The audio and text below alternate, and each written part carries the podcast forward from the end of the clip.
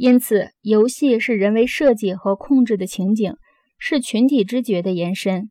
它们容许人从惯常的模式中得到休整。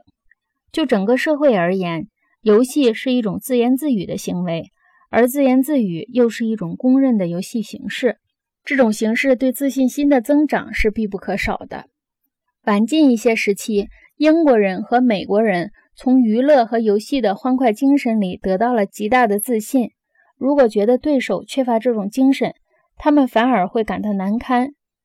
如果对全然世俗的事情过分死板认真，那就说明人的知觉有缺陷。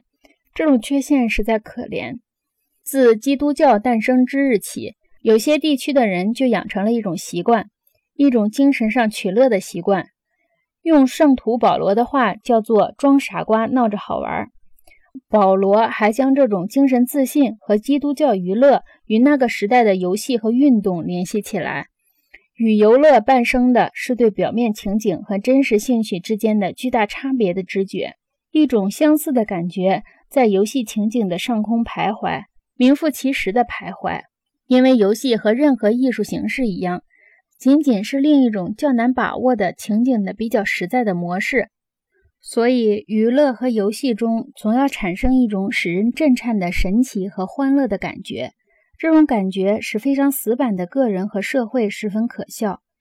维多利亚女王时代的英国人趋向不苟言笑的那一极端的时候，奥斯卡·王尔德、肖伯纳和 G.K. 切尔斯顿作为与之抗衡的力量，迅速地走进社会。学者们常常指出，在柏拉图看来，献给神灵的戏剧是人类宗教冲动最高尚的成就。伯格森论述笑的那篇名噪一时的论文提出了如下的思想：机械主义接管生活中的价值观念是构成荒唐可笑的关键性所在。